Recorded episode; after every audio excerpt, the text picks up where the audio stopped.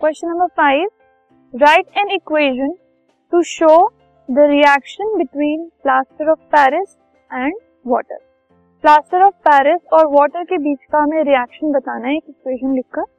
तो plaster of Paris का formula होता है C S O four half H two O and उसमें अगर हम one and half water react करवाते हैं तो we get C S O four dot two H two O this is plaster of Paris water and ultimately gypsum form होता है by the reaction of plaster of Paris and water this podcast is brought you by Hub Hopper and Shiksha Abhiyan अगर आपको ये podcast पसंद आया तो please like share और subscribe करें और वीडियो क्लासेस के लिए शिक्षा अभियान के यूट्यूब चैनल पर जाएँ।